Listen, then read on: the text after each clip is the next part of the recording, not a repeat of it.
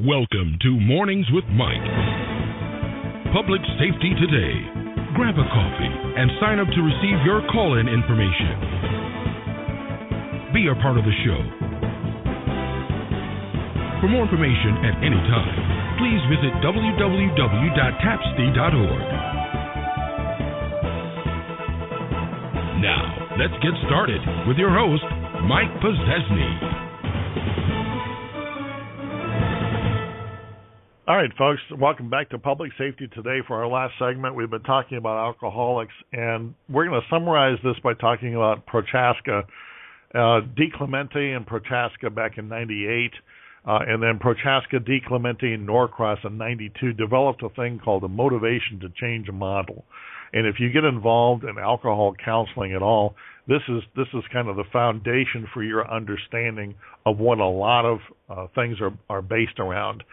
Prochaska stages of change, like most stage models um, that you will find, uh, evolve.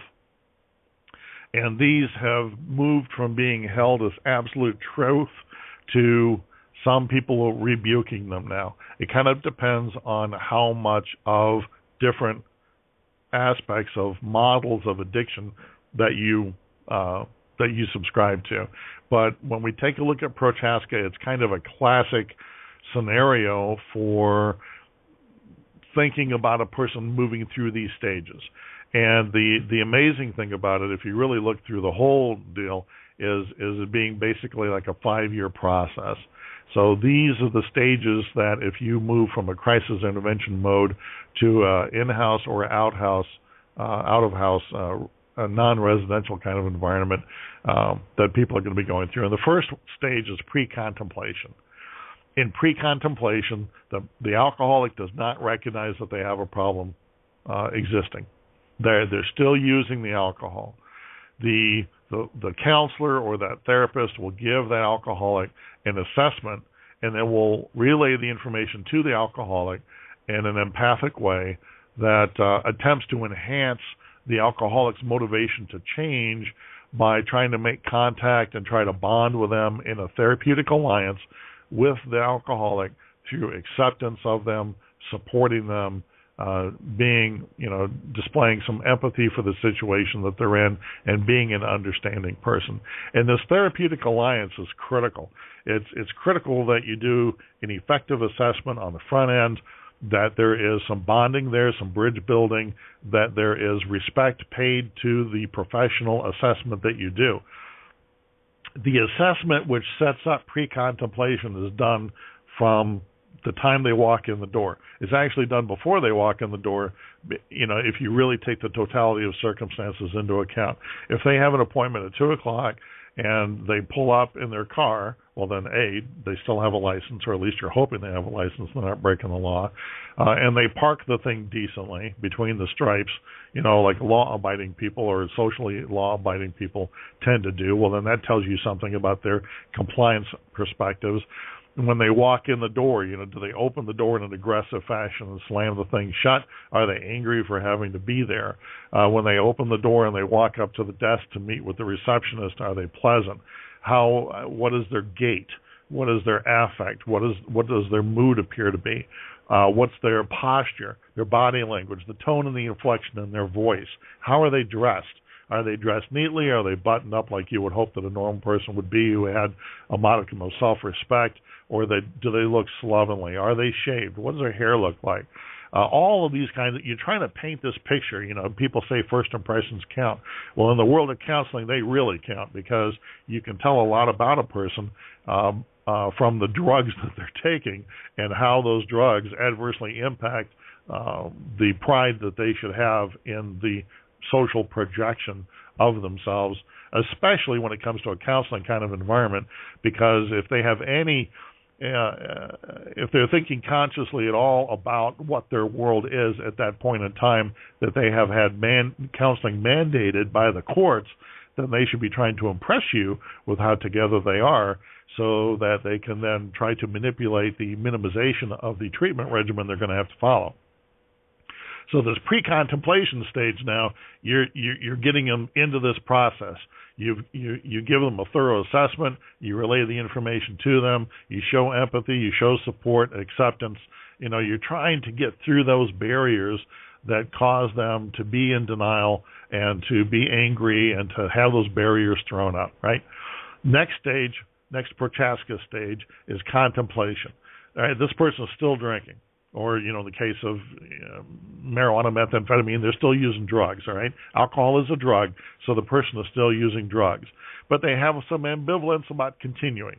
They start to entertain thoughts about quitting any counseling you know process that they're going to be uh, in. And roughly 40% of alcohol abusers that you make contact with will be found to be in the contemplation stage at whatever point in time the the alcoholics may be dissatisfied with what drugs are doing to them, but they may go on for years and years in the contemplation stage without ever moving forward. So it's your job to enhance their motivation to want to change by pointing out what is happening with them as a result of their drug abuse and then looking for resilience that they may have in their drug life to help them in getting out of substance abuse issues.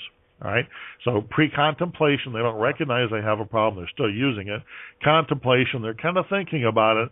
They're not they're not too happy with what the drugs are doing to them, but they really don't see a lot of return on investment for stopping using the drugs, or they don't have a lot of belief in themselves that they can stop even if they wanted to. The next stage is determination slash preparation, determination of preparation. In determination, the person's made a decision to quit in the near future. Your job is to actuate that decision by being encouraging, providing support, you know, providing listening, um, maybe being a little confrontational if you need to, give them, you know, the kick in the butt that they might need, uh, to reflect their hopes and their fears, and then to use some kind of scaling questions to determine the degree of their pain and the degree of their commitment to being able to live a future drug-free life. And it's this this part of the game here where I have uh, special respect for those people who are recovering alcoholics or recovering drug addicts, in that they're able to read a lot of people from a gut perspective, you know, looking them in the eye, they're able to read how well that person's moved from contemplation to determination just about anybody can set up pre-contemplation. If you present yourself professionally, and this is where a lot of interns fulfill roles, and a lot of um, a lot of non-certified counseling personnel kind of fulfill those roles. They'll go through the assessment process and they'll kind of do some little bit of you know psychoeducational kind of process about what alcoholism might be and this and that. And and they're they're smiley faced and they're cute or whatever the deal is. And so they don't alienate that person. They keep the person in the office and they move them forward. In the contemplation stage there may be some preemptive counseling which is taking place, maybe some one-on-one, maybe they've even been through a group or two, but but it's it's that counselor's job to kind of enhance their motivation to start pointing out what it is that the client is sharing with them about what drug abuse has been doing. In that determination stage, though, that's where a person has to start making a commitment. So that takes a different kind of counseling capacity. You know, that takes somebody who can look Joe in the eye and say, "Joe, I know what you're going through. I've been there." You know, this this is the benefit of doing what you need to do. So your job is to actuate the decision to, by offering encouragement, peer support, the kick in the butt that they might need, being able to say things only the way that you can say things to them to get the point across uh, to determine some degree of whatever the current pain is and what their commitment is going to be to living a, a future drug free life. And this is where the therapist begins to start generating plans on controlling the abuse with the client. This is where, in the determination phase, you start getting buy in from the client on how they can improve their lives. Now you've moved them from contemplation to preparation, from contemplation to determining their future without the use of drugs. Then comes the action stage. Only about 20% of addicted people can be found in these last three stages, which is action, maintenance, and termination. Only about 20%. The person starts to take active steps, such as entering treatment to change their addictive behaviors. The therapist in the action step then accentuates positive coping skills, helps the client monitor for triggers and cues, uh, minimizes the slips that the person might might have, as minor uh, exceptions to their progress, helps that person to track their progress, helps them to reinforce their successes. This is the kind of the cheerleader mentor kind of stage right here, the action stage. This is the most difficult. This is why only 20% of addicted people can be found in one of these last three steps because this is where they have to actually do what it is that's been being talked about pre-contemplation, they're just kind of being set up for things. Contemplation, they're starting to kind of have to think about some things, but they're still ambivalent about it. Determination, you're trying to get them to actually go to the starting line and get themselves set up. The action phase, they're running and they're cramping and you know there's all this unpleasant stuff which is happening in their lives and they're getting sick and they're throwing up and they're having anger issues and they're having interpersonal issues and they're having stress issues and they're coming up with a thousand one excuses for them to be able to relapse and maybe they will. Maybe they'll slip but then you have to pull them back in so the action part of it, uh, I think, is one of the most difficult because it is where you, you know you talk with them for an hour and a half to two hours, maybe three, and then release them back out into the cruel world where they have the next week to come up with a thousand and one excuses so that when they come back they could have already have slipped. And so you have, this is where the patience of a true professional is really required. At about six months or so, that person can move into the maintenance phase. Hopefully, at about six months that person's made the behavior change, they've controlled their drug use, they continue to work on the behaviors that will keep the changes operative without relapse. They may have a slip here and there, but you as the therapist help to identify and deal with the personal environmental issues that adversely impact their ability to be fully in recovery and that cause them to slip. And you provide feedback and you provide support along with empowerment and teaching them some kind of uh, self motivation and some success rules, you help them to learn how to manage their lives without alcohol. And then in the termination phase, which is at about five years, that person has made cognitive and emotional changes that are necessary to support their continuing control of their drug abuse. But there's an old expression that, you know, you're always a recovering alcoholic. Once you're an alcoholic, you are always an alcoholic. You don't just because you stop drinking for five years does not mean that you're not an alcoholic anymore. You're still an alcoholic. It's just that you are more in control of your disease than your disease is of you. Um, so this is where social support systems, uh, such as that person's family, maybe they're continuing to go to AA or some other kind of support group.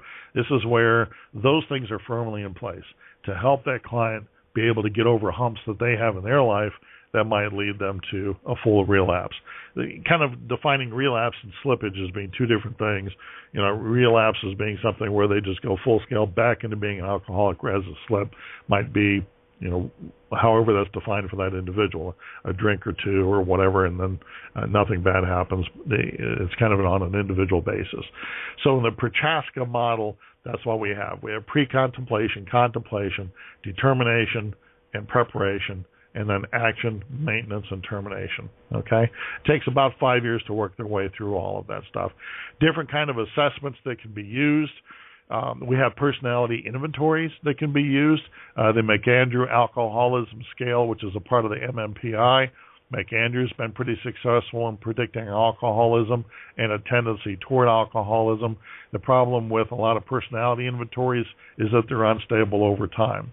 Uh, they may detox and get one kind of a score, and then after detox they may get another one, um, or they may they may minimize or exaggerate their addiction in order to throw the MMPI off and uh, and manipulate the the, the uh, person who's conducting the uh, inventory. Uh, one which is used a lot, which is a personality inventory, is the SASSI, the Substance Abuse Subtle Screening Inventory.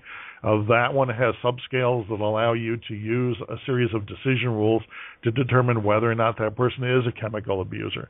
But again, it's one of those personality inventories where they may try to manipulate that process and, and throw you off.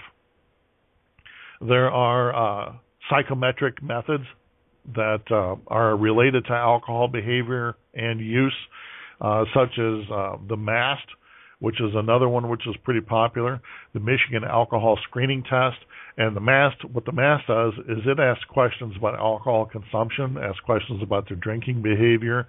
Uh, CAGE is another one, but CAGE is too limited. Uh, it's only a four-item questionnaire. Uh, I think it's uh, suspect um, when it comes to uh, any real serious uh, method of handling things. And those those those things like the MAST um, shouldn't be used as a standalone. They should be used in conjunction with something else in order to be able to get something which is going to be uh, a little bit more functional. There are computer assisted direct measures that you can use, the Addiction Severity Index and the ASI. That's pretty popular. Um, I don't. I don't like the eh, the ASI from the perspective that sometimes you'll go into some counseling agencies and they'll just kind of throw Johnny over there on a computer and expect for him to do everything himself. There's there's some generated software programs that has them doing the majority of the work. But in the case of the ASI, the ASI has seven different domains: medical, employment, drug, legal, legal, uh, family, social, and psychiatric issues, and then it rates them from zero to nine, with nine being, you know, having a real problem. Uh, the ASI is used pretty widely. Um, I used to use kind of a modified uh, one-on-one direct interview form of the ASI uh, that I really liked. Uh, there's also an ASI MV, uh, which um, uh, is used and, and, and, it takes up a little bit less time than what an ASI does. Whatever you do during the assessment process, uh, you need to be able to devote the amount of time that is necessary for you to be able to read through the hedging and the minimizing and and the the changing of the subject and the projection and all the little tricks that are going to happen uh, when you're trying to talk with a person who's chemically dependent and when they're trying to throw you off in order to be able to cover their trail. When we talk about principles of treatment, and we really don't have too much time left, the Minnesota model is the king dog. The Minnesota model is is a two-part kind of thing. There's a comprehensive treatment team portion of this, that takes uh, experts from a wide variety of disciplines that might be in house to determine what it is that the client might need. And then there's an inpatient 28 day treatment regimen that everybody uses that includes AA. Um, the bad part of that is that current research indicates that there's not a lot of efficacy to the 28 day program any more than any other kind of program. And a lot of times it ends up being kind of cookie cutter uh, with all clients doing the same thing every day. And sometimes what they really need are more individually tailored kinds of approaches. So the, the Minnesota model tends to kind of be on the outside. Um, there are STOP programs, uh, what are called short-term outpatient programs, STOP, that have several variations on different kinds of individual and group therapies that might meet once or twice a week for up to two months, and then some STOP programs that run six, mo- six months. It kind of depends on whether you subscribe to the Prochaska um, belief that it takes at least six months to start to instrument true change before you can ever lead a person to termination. There's an intensive long-term outpatient treatment, ILTOT, used for clients who've relapsed a bunch of times uh, that can last up to 18 months. But the problem with that is that most of these people that you're going to be getting in have been sentenced to some form of counseling by a court that only has misdemeanor authority and probably only has them on probation for 12 months, which means that they have to get done with treatment within nine months, which flies in the face of what care and treatment is all about because if a person only has nine months to go from being an alcoholic to not being an alcoholic, then what are you going to be able to do to get them back in the door for the next three to four years to determine whether or not they've relapsed or slipped during that time frame and provide them with the support that they need? You're not. So the the smart counseling office is going to recognize this for what it is. They're going to do triage for that first six or seven months that they can actually have that person mandated to having to perform within that program. They're going to take that contemporary model that is a principles of treatment approach and they're going to try to stretch it out uh, form a relationship with that person who needs help such that they will continue to come to the office regardless of whether the probation officer is forcing them to come or not because they realize that they need that in order to be able to be more successful with carrying on with their lives. So that's that's the quick down and dirty there. Uh, for two hours talking about alcoholics and their addictions and triage care and crisis intervention, being able to understand better the definitions that are involved with alcoholics, the family factors that are involved, the damage that's done to the children, what happens to those children who are adult children of alcoholics, and then taking a look at some of the assessment process as well as the treatment regimen. Uh, my name is Mike. I appreciate having the opportunity to have brought this information to you. To all of our public safety friends out there, stay safe, do a good job, be professionals, make us proud. We appreciate the job that you do every day. Until next time, thank you so much for being here. Bye bye now. We hope you enjoyed today's training presentation with your host, Mike Pozesny. Please visit www.tapsd.org America's best source for online public safety training. Thank you for being America's peacekeepers. Visit www.tapsd.org for more information on how to subscribe or enroll and learn how you can build a career today.